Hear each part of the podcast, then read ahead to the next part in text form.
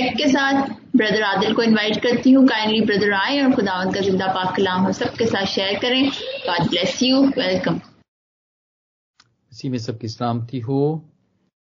और खुदावंद के कलाम में से मैंने हवाला लिखा जबूर 143 तो प्लीज़ जिसने भी निकाला है वो ज़रूर इसको पढ़े।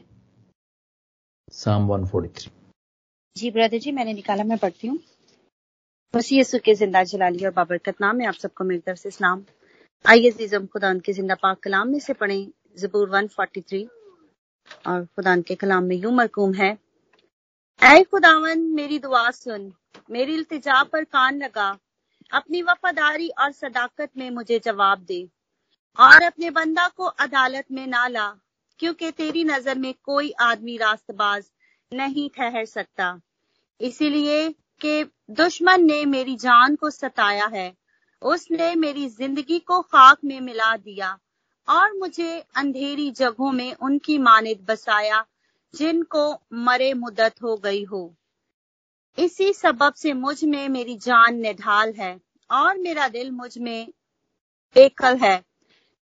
मैं गुजश्ता जमानों को याद करता हूँ और तेरे का, सब कामों पर गौर करता हूँ और तेरी दस्तकारी पर ध्यान करता हूँ। मैं अपने हाथ तेरी तरफ़ फैलाता हूँ। मेरी जान खुश्क ज़मीन की माने तेरी प्यासी है। आए खुदावन, जल्द मुझे जवाब दे। मेरी रूह गुजर हो चली। अपना चेहरा मुझसे ना छुपा।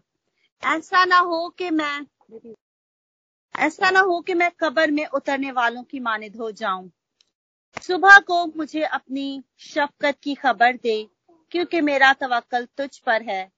मुझे वो राह बता जिस पर मैं चलूँ, क्योंकि मैं अपना दिल तेरी तरफ़ ही लगाता हूँ। आए खुदावन, मुझे मेरे दुश्मनों से रिहाई बख्श, क्योंकि मैं पनाह के लिए तेरे पास भाग आया हूँ। मुझे सिखा कि तेरी मर्ज़ी पर चलूँ, इसलिए कि तू मेरा खुदा है। तेरी नेक रूह मुझे रास्ते के मुल्क में ले चले। आए खुदावन, अपने नाम की खातिर मुझे ज़िंदा कर। अपनी सदाकत में मेरी जान को मुसीबत से निकाल, अपनी शफकत से मेरे दुश्मनों को काट डाल और मेरी जान के सब दुख देने वालों को हलाक कर दे, क्योंकि मैं तेरा बंदा हूँ। आमीन। आमीन। आमीन। आमीन। आए खुदावंत, मेरे मुँह का कलाम और मेरे दिल के ख्याल तेरे हजूर मकबूल ठहरे। आए खुदावंत है मेरी चिटान और मेरे फिदिया देने वाले। जी मेरे अजीजों, आज जो खास आयत जिस पे हम आज मिलके, मैं आपके साथ मिलके सीखना चाहता हूँ, वो जबूर 143 की दसवीं आयत है। सम 143 की वर्स 10 और यहाँ पर यूँ लिखा है कि मुझे सिखा कि तेरी मर्ज़ी पर चलूँ, इसलिए कि तू मेरा खुदा है। तेरी नेक रू मुझे रास्ते के मुल्क में ले चले। जी मेरे अजीजों, ये बहुत खूबसूरत, सारा ही जबूर बड़ा खूबसूरत है। लेकिन जो इसमें खास आयत सीखने की है, वो है खुदा की मर्ज़ी। Will of God in our life हम खुदावंद की मर्ज़ी, जो हमारी ज़िंदगी में है, हम इसको कैसे जान सकते हैं? क्या तरीका है उसको जानने का? और किस तरह से लोग, किस तरह से बिब्लिकल लोग भी, हमारे बुज़ुर्ग भी, हमारे आसपास जितने भी लोग हैं, वो किस तरह जानते हैं? बड़ा ज़रूरी है। ये जानना, क्योंकि हम तो खुदावंद के पीछे चलने वाले लोग हैं, और खुदावंद की, हमारी ज़िंदगी में खुदावंद की मर्ज़ी होती है। लेकिन हमें जानने की ज़रूरत है कि वो मर्ज़ी क्या है, ताकि हम उसके मुताबिक अमल भी कर सकें। So what's the will of the God in our life और हमारी ज़िंदगी के अंदर कोई भी कोई भी कोई भी मैटर क्यों ना हो? हम जॉब्स का मसला हो माइग्रेशन हो, कोई रिलेशन रिलेशनशिप की बात हो और, या जो हमारे जिस फैमिली के अंदर हम रहते हैं, उसका कोई मसला हो फैमिली प्रॉब्लम हो बिज़नेस का प्रॉब्लम हो, हर बात में उसकी मर्ज़ी हमारी ज़िंदगी में होती है, खासतौर पर बिज़नेस और मैं समझता हूँ कि life is a serious business ये एक अमानत के तौर पे हमें दी हुई है। Life is a serious business और अगर हम इस बिज़नेस में से खुदा को निकाल देते हैं, यीशु को निकाल देते हैं तो हम कुछ भी नहीं कर सकते। क्योंकि उसी ने कहा था कि तुम मुझसे जुदा होकर तुम कुछ भी नहीं कर सकते।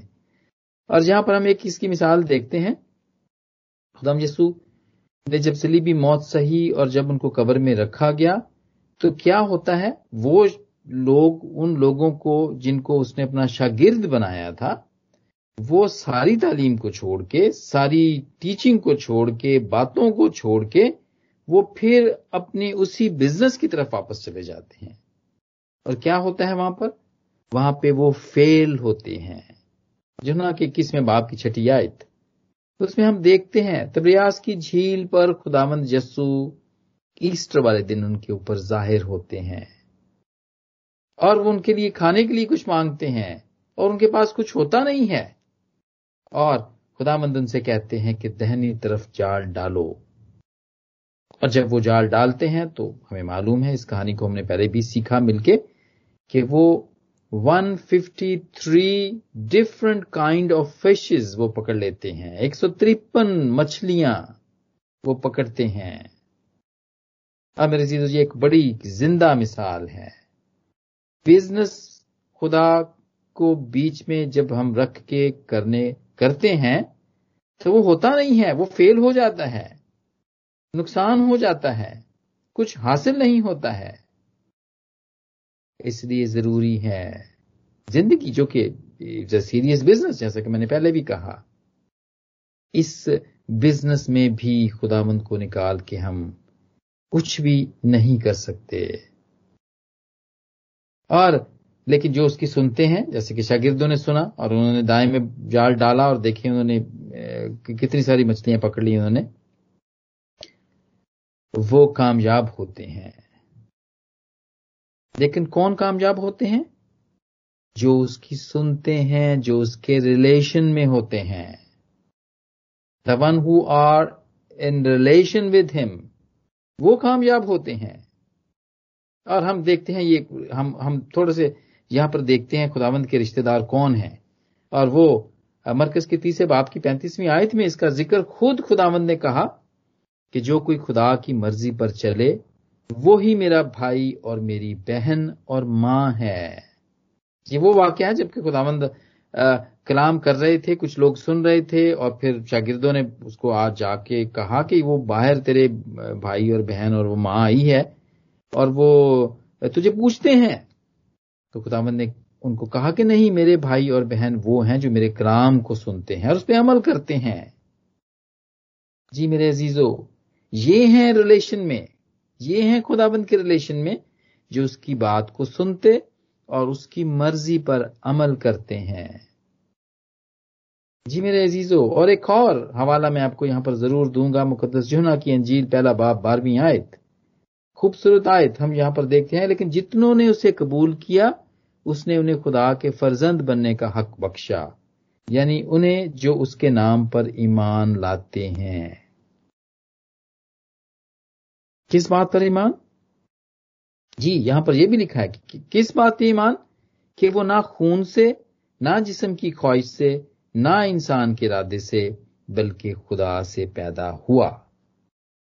ये मानना दैट ही इज़ डिवाइन ये बिलीव रखना, इस बात पे बिलीव होना कि ना वो खून से, ना जिसम की ख्वाहिश से, ना इंसान के इरादे से बल्कि खुदा से पैदा हुआ स्वर्गीय इस गल ਦੇ ਉੱਤੇ ਯਕੀਨ ਰੱਖਣਾ that he is divine तो वो हमें अपनी मर्जी बताएगा अगर हम उसके इन रिलेशन विद हिम हैं और अगर हम इन बातों के ऊपर यकीन रखते हैं अगर हमारा ये अकीदा है तो वो हमें जरूर बताएगा कि उसकी मर्ज़ी हमारी ज़िंदगी में क्या है, वो तो खुद हमें बताना चाहता है। वो तो कोई बात हमसे छुपाना नहीं चाहता है। लेकिन हम बहुत दफ़ा समझ नहीं पाते हैं, हम अंडरस्टैंड नहीं कर पाते हैं। कैसे वो ज़ाहिर करता है? हमारे पास उसका ये ज़िंदा कलाम है, जो कि पाकरू की हिदायत से लिखा गया और उसके बंदों ने इस कलाम को लिखा, हमारे हाथ में दिया। जो कि जिसके बारे में कहा जाता है कि ये सबसे बड़ा मोजा है। इतने हज़ारों साल पहले से लिखा जाने वाला कलाम अभी तक हमारे हाथ में है। कब से? खुदाम यसु मसीह के जमाने से नहीं, बल्कि ये उसके जमाने से भी पहले से। ये कलाम, वो ही कलाम है। इब्तदा से ही हमारे पास, देखें आप, ये हमारे हाथ में है। इसके वसीले से वो कलाम करता है।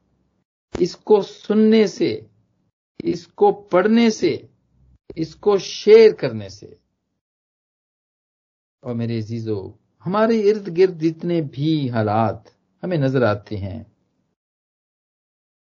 उनको देखकर भी हमें खुदावन की मर्ज़ी का पता चलता है कि उसकी मर्ज़ी हमारी ज़िंदगी में क्या है। हमें क्या करना है? हमें हमें यह करना है कि we should be thankful to him कैसे भी हालात क्यों ना हो। First Thessalonian chapter five sixteen और एटीन में लिखा हुआ है कि हर वक्त खुश रहो। बिला नागा दुआ करो। हर एक बात में शुक्र गुजारी करो, क्योंकि मसीह यस्सु में तुम्हारी बाबत खुदा की यही मर्ज़ी है। शुक्र गुजारी करते रहना है। हम खुशी में हैं, गमी में हैं, और हम अगर किसी जेल में इवन की जेल में भी हैं और परेशानी में हैं लॉकडाउन में हैं हम। खुदावंद की हमारी बाबत ये मर्ज़ी है कि हम हर वक्त बिला नागा दुआ करते रहें, खुश रहें और शुक्रगुजारी करें। और एक और हवाला पहला पत्रस दूसरा बाप पंद्रहवीं आयत, क्योंकि खुदा की ये मर्ज़ी है कि तुम नेकी करके नादान आदमियों की जहालत की बातों को बंद कर दो और अपने आप को आज़ाद जानो। मगर इस आज़ादी का को बदी का पर्दा ना बनाओ, बल्कि अपने आप को खुदा के बंदे जानो, सबकी इज़्ज़त करो, बरादरी से मोहब्बत रखो, खुदा से डरो, बादशाह की इज़्ज़त करो। जी मेरे अजीजो, हमारी ज़िंदगी में खुदा की क्या मर्ज़ी है? हम ये सीख रहे हैं और हम देखते हैं, जबूर नवीस जो जिस बड़ा खूबसूरत हमारा पढ़ा गया, सिस्टर ने पढ़ा इसको, जबूर 143 की आठवीं और दसवीं आयत, जबूर, ये जबूर नवीस लिखता है, वो जगह जगह पे लिखता है, वो खुदा से हदायत चाहता है, और वो कहता है कि सुबह को मुझे अपनी शफकत की खबर दे, क्योंकि मेरा तवक्कल तुझ पर है, मुझे वो राह बता जिस पर मैं चलूँ। क्योंकि मैं अपना दिल तेरी ही तरफ़ लगाता हूँ। आए खुदामद, मुझे मेरे दुश्मनों से रिहाई बख्श। क्योंकि मैं पनाह के लिए तेरे पास भाग आया हूँ। मुझे सिखा कि तेरी मर्ज़ी पर चलूँ, इसलिए कि तू मेरा खुदा है। तेरी नेक रू मुझे रास्ते के मुल्क में ले चले। वो हदायत माँगता है, दुआ है उसकी, ये इल्तजा है उसकी, रिक्वेस्ट करता है वो। गाइडेंस माँगता है वो। जी मेरे अजीजो। चंद बातें हैं चंद पॉइंट्स हैं, जो हम अभी मिलकर सीखते हैं, कि हम किस तरह खुदा की मर्ज़ी को और भी गहरे तौर पर समझ सकते हैं, और ये जितने भी पॉइंट्स हैं, ये हमें इस बात को समझने में हमें हमारी मदद करेंगे। जैसा कि जबूर नवीस ने लिखता है ये, वो ये लिखता है, क्योंकि मेरा तवक्कल तुझ पर है। क्योंकि मैं अपना दिल तेरी तरफ़ लगाता हूँ।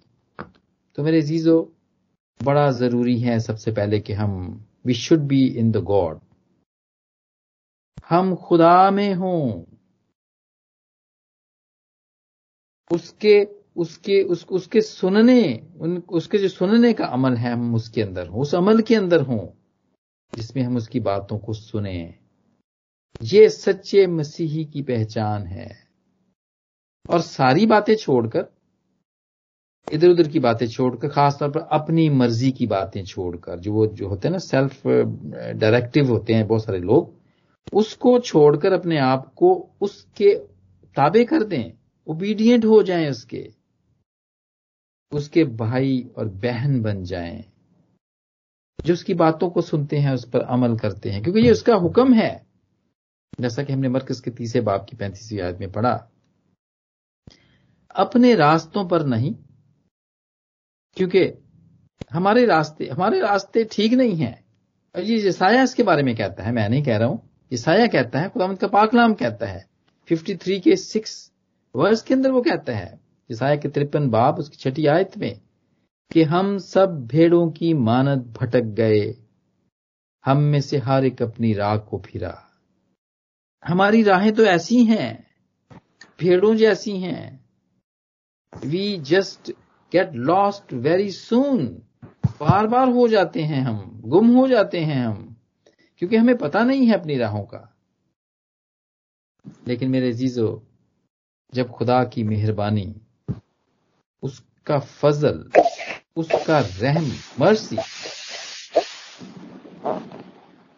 Sorry I have to mute sister Saira's microphone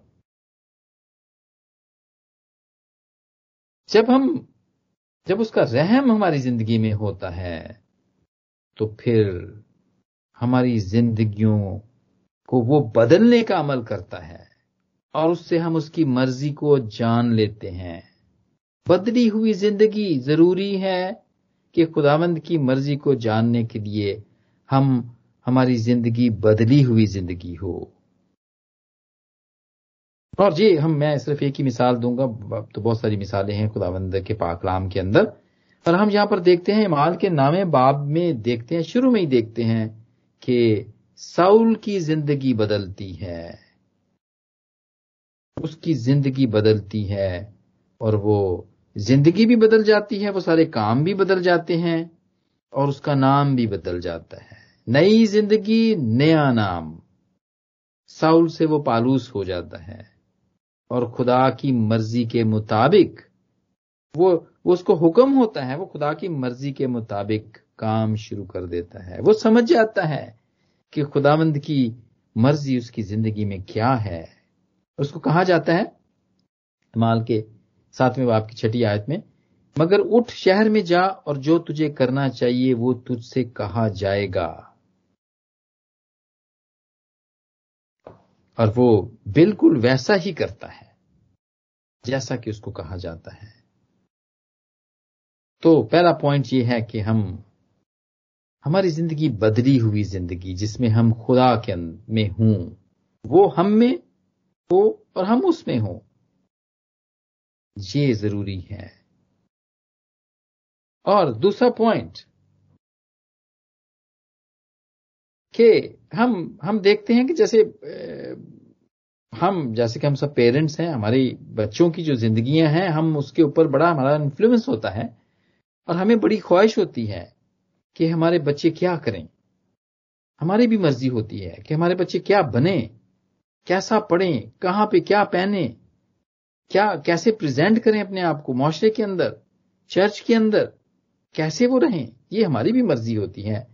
और खुदावंद की भी यही मर्ज़ी हम सबकी ज़िंदगी में होती है। क्योंकि जब हम अपने अपने बच्चों की ज़िंदगी में मर्ज़ी रखते हैं तो हमारा बाप भी, जो कि आसमानी बाप है, जिसने हमें बनाया है, इस दुनिया में भेजा है, उसकी मर्ज़ी भी हमारी ज़िंदगी में होती है। वो भी चाहता है कि हम बड़े अच्छे तरीके से प्रेजेंट हों। वो भी चाहता है कि हम बड़े अच्छे लगें। जिस्मानी तौर पर और रूहानी तौर पर भी। And we we just seen about psalmist जबूर नवीस लिखने वाला बार बार दुआ करता है कि आए खुदा मुझे अपनी मर्ज़ी बता, ताकि मैं उस पर चलूँ। बार बार दुआ हमारे बुज़ुर्ग हमारे लिए करते हैं, हमारे माँ बाप हमारे लिए करते हैं। खुदा से दुआ करते हैं कि हमारे बच्चों को सही राह पर चला। उसको, उनको अच्छा इंसान बना। हमारे बुज़ुर्ग और बाइबल के बुज़ुर्ग भी इसी तरह ही दुआ करते हैं। और हम इसकी एक मिसाल देखते हैं कुलसियों के पहले बाप की नावी आयत में। बुज़ुर्ग हमारे लिए दुआ करते हैं कि हम भी तुम्हारे वास्ते ये दुआ करने और दरखास्त करने से बाज नहीं आते। कि तुम कमाल रूहानी हिकमत और समझ के साथ उसकी मर्ज़ी के इल्म से मामूर हो जाओ।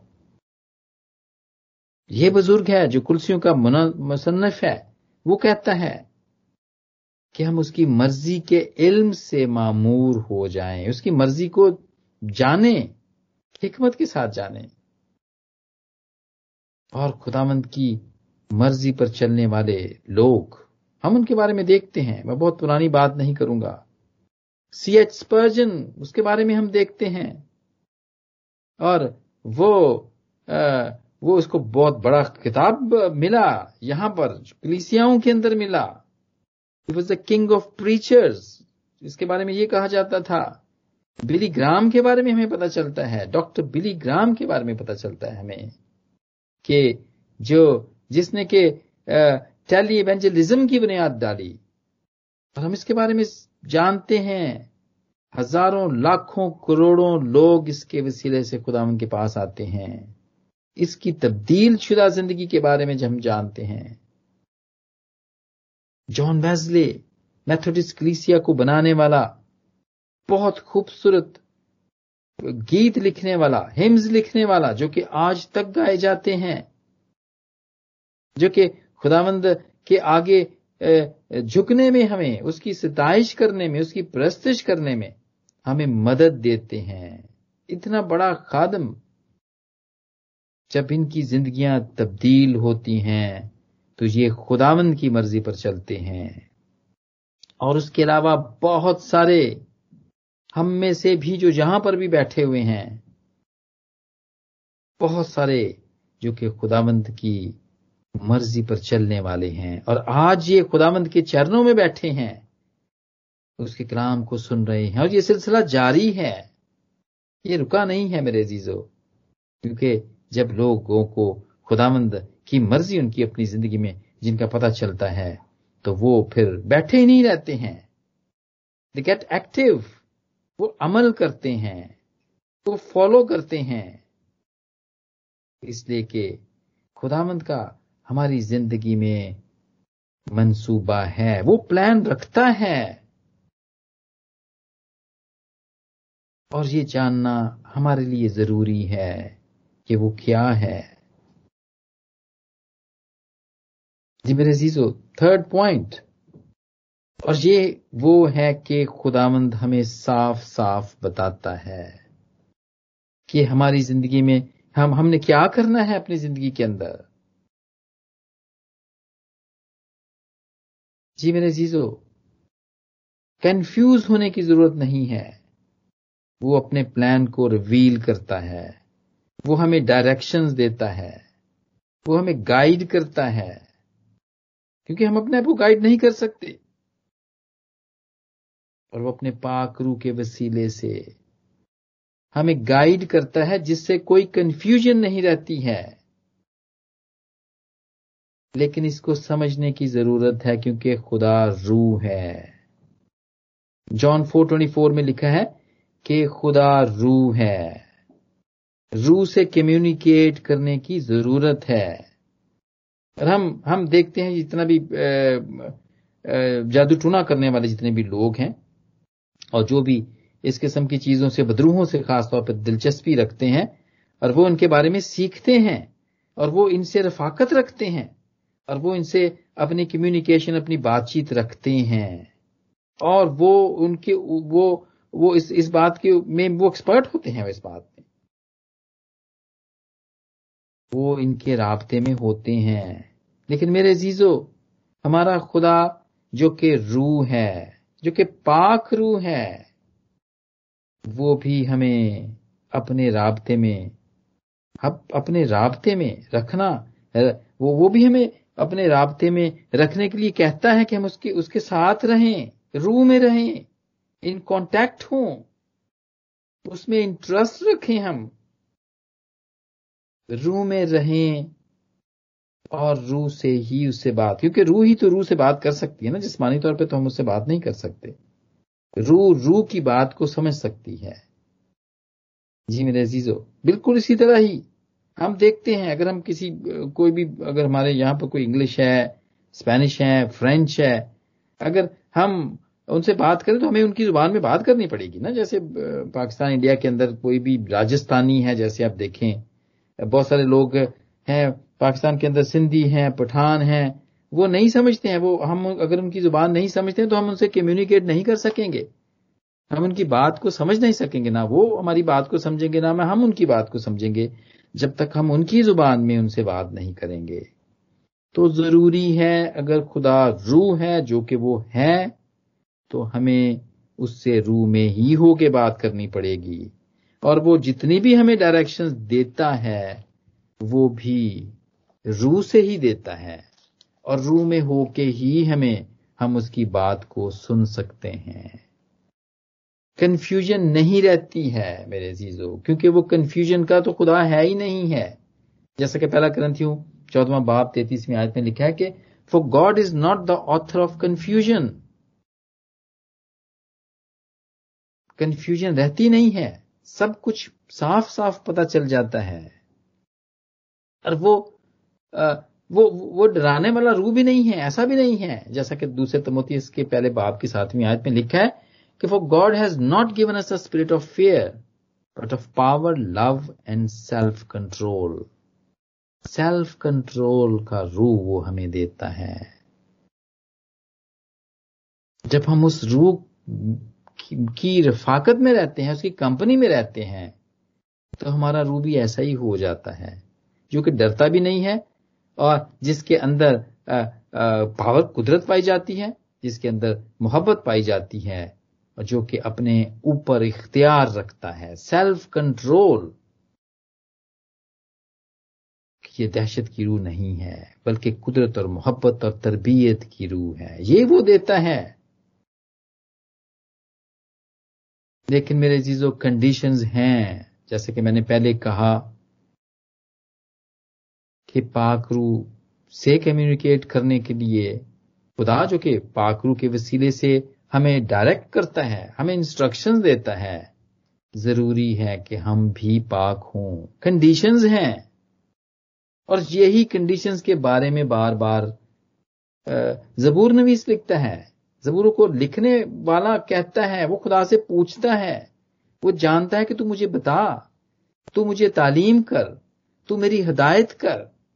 सारे, आप जितने ज़्यादातर जबूर हैं, आप उसको खोल के देखें। उसके अंदर यही लिखा है। बार बार पूछ पूछ के चलता है। देखिए, यही कंडीशंस है मेरे अजीजों, कि सीखने वाला एटीट्यूड मिजाज हो। अगर हम कोई बात पूछते हैं, खुदा से कि हमें तालीम कर, हमारी तरबियत कर तो फिर हमारा मिजाज भी, हमारा एटीट्यूड भी लर्निंग एटीट्यूड होना चाहिए। सीखने वाला होना चाहिए। और कैसा होना चाहिए? खुदावन ने इसकी मिसाल दी थी, बच्चों जैसा, बच्चों जैसी तबीयत होनी चाहिए। सीखने की, जिनको कुछ भी पता नहीं होता है, बहुत से सवाल पूछते हैं वो। और हम उन्हें बताते हैं, हर एक बात के बारे में हम बच्चों को बताते हैं। वो पूछते हैं और हम उन्हें बताते हैं, ऐसी तबीयत होनी चाहिए। और जर्मिया के दसवें बाप की तेईसवीं और चौबीसवीं आयत में है क्या खुदावंद मैं जानता हूँ कि इंसान की राह उसके अख्तियार में नहीं। इंसान अपनी रवश में और अपने कदमों की रह, अपने कदमों की रहनुमाई नहीं कर सकता। और फिर चौबीसवीं आयत में लिखता है क्या खुदावंद मुझे तंबी कर पर अंदाजे से अपने कहर से नहीं ना हो कि तू मुझे नाबूद कर दे। बच्चों जैसी तबीयत छोटे बनने की मत्ती के अठारहवें बाप में इसका ज़िक्र पाया जाता है।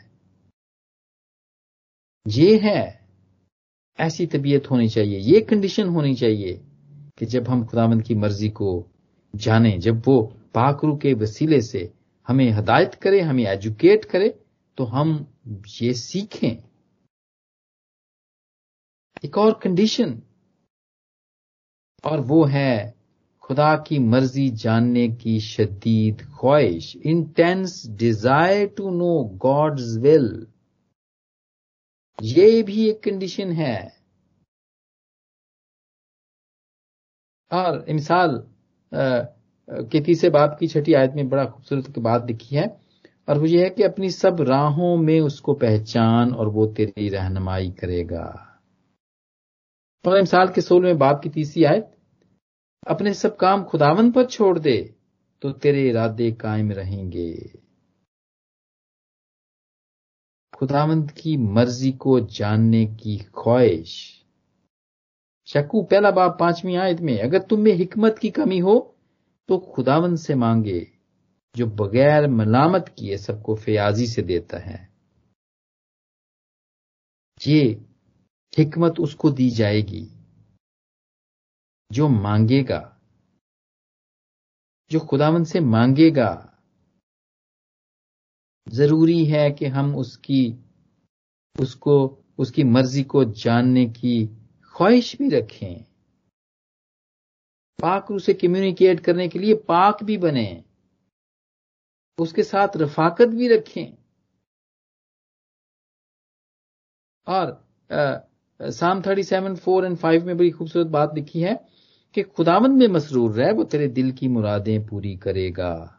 अपनी राह खुदावंद पर छोड़ दे और उस पर तवक्कल कर कि वो ही सब कुछ करेगा। और छठी आयत में लिखा है कि वो तेरी रास्तबाजी को नूर की तरह और तेरे हक को दोपहर की तरह रोशन करेगा। जी मेरे अजीजो, तवक्कल करना, बिलीव, ईमान रखना उस पर ज़रूरी है। कंडीशंस हैं। और हम कंडीशंस के बारे में सीख रहे हैं कि हम कैसे खुदावंद की मर्ज़ी को समझ सकते हैं। और फिर एक और कंडीशन कि willingness to do his will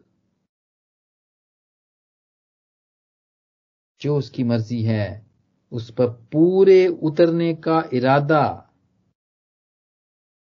और एक हम देखते हैं, नए यादनामे के अंदर एक हवाला था जिसमें एक अमीर लड़का आता है और खुदावंत को कहता है कि वो भी पीछे चलना चाहता है। वो कहता है कि खुदावंत, मैं भी तेरे पीछे चलना चाहता हूँ।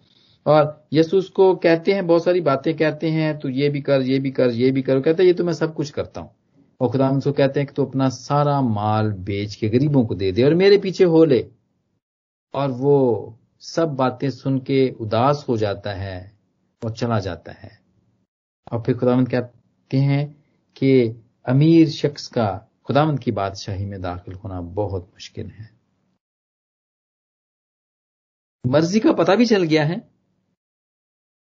लेकिन उसको पूरा करने का इरादा नहीं है। ऐसा नहीं मेरे जीजो। विलिंगनेस होनी चाहिए। कुछ किसी भी कीमत पे खुदावंत की अगर मर्ज़ी मुझे पता चलती है तो मैं उसको, उस पर मैं अमल करूँगा, मैं उस पर अमल करूँगी। इरादा, पूछ के, मर्ज़ी पूछ के और खुदा यसु ने भी यही किया था। जब वो सलीबी मौत जब वो होने वाली थी उनको तो वो उन्होंने पूछा था और उन्होंने कहा था मुकदस लुका की इंजील के बाईसवें बाप की बयालीसवीं आयत में कि अगर हो सके तो ये प्याला टल जाए फिर भी मेरी नहीं, बल्कि तेरी मर्ज़ी पूरी हो। हमारे लिए नमूना है। कैसी भी मुश्किल क्यों ना हो। कठिन। हम देखते हैं, बहुत सारी ऐसी सिचुएशंस हो जाती हैं। क्यों ना हो। फिर भी अगर उसकी मर्ज़ी का हमें पता चल गया है। तो हम ये अपने इरादों को कायम रखें कि हम उसको पूरा करेंगे। जैसे कि पालूस ने किया। वो तो उन लोगों का सरदार था जो क्रीसियाओं को सिताया करते थे। उनको इबादत खानों से खींच खींच के उनको परसिक्यूट किया करते थे, मारा करते थे, जेलों में डलवा दिया करते थे। जिसाया के बारे में हमें पता चलता है। खुदावंत के जब हुक्म होते थे तो वो उन पे अमल करता था। मर्द खुदा मूसा के बारे में हम जानते हैं। जब खुदावंद की मर्ज़ी उसकी ज़िंदगी में उसको पता चलती है तो वो करता है, वो सारी बातों को करता है, वो कौम का रहनमा बनता है, उनको लीड करता है। पत्रस के बारे में पता चलता है हमें। जब खुदावंत की मर्ज़ी का उसे पता चलता है, और जब वो इरादा करता है, वो पक्के तौर पे इरादा करता है तो वो फाउंडेशन ऑफ़ द चर्चेस बनता है, वो मेरे जीजो। जी मेरे जीजो कंडीशंस हैं। उसकी रिफाकत में रहने से, जितने भी अपने टैलेंट्स हैं, उनसे, उसकी खिदमत करने से, और उसकी, उसके रूह की बात को जानने के लिए रूह में होकर उसे पूछने की ज़रूरत है। उसके कलाम से हदायत लेते हुए, अपनी खुशी को पीछे करके सेल्फ डायरेक्टिवनेस को पीछे करके उसकी मर्ज़ी को सामने लाते हुए ज़रूरी है बाप कि हम उसकी मर्ज़ी को पूरा करें। जब पता चल जाता है, उसकी खुशी को पूरा करें। और जबूर नवीस यही बात जो कि हमने पहले भी सुनी, वो कोट करता है। 143 साम 143 की एट एट वर्स के अंदर, कि सुबह को मुझे अपनी शफकत की खबर दे, क्योंकि मेरा तवक्कल तुझ पर है। मुझे वो राह बता जिस पर मैं चलूँ, क्योंकि मैं अपना दिल तेरी ही तरफ़ लगाता हूँ। दिल को लगाने की ज़रूरत है। तभी हम उसकी मर्ज़ी को जान सकते हैं, और तभी हम उसकी मर्ज़ी पर अमल भी कर सकते हैं, जबकि हम पक्का इरादा करते हैं कि खुदावंद जो भी कहेगा, मैं उसकी बात को ज़रूर मानूँगा और वो करूँगा। जी मेरे जीजो खुदावंद तो रहम करने वाला खुदा है। वो तो हम पर रहम करता है। और जो उसके लिए तैयार होते हैं, जो इस बात के लिए तैयार होते हैं कि उनके पर रहम किया जाए, क्योंकि वो कहता है, जिस पर रहम करना होगा, मैं उस पर रहम करूँगा, और जिस पर रहम नहीं करना होगा, वो नहीं करेगा रहम। और ये वो कौन लोग हैं? जिन पे वो रहम नहीं करेगा, जो कि इन सारी कंडीशंस पे पूरा नहीं उतरते, जो कि उसकी मर्ज़ी जानने के बाद भी उसकी मर्ज़ी पर नहीं चलते। मेरे जीजो हम सब खुदावंद के पीछे चलने वाले लोग हैं और खुदावंद की मर्ज़ी हमारी ज़िंदगी में होती है और हम इसे पूरा करते हैं।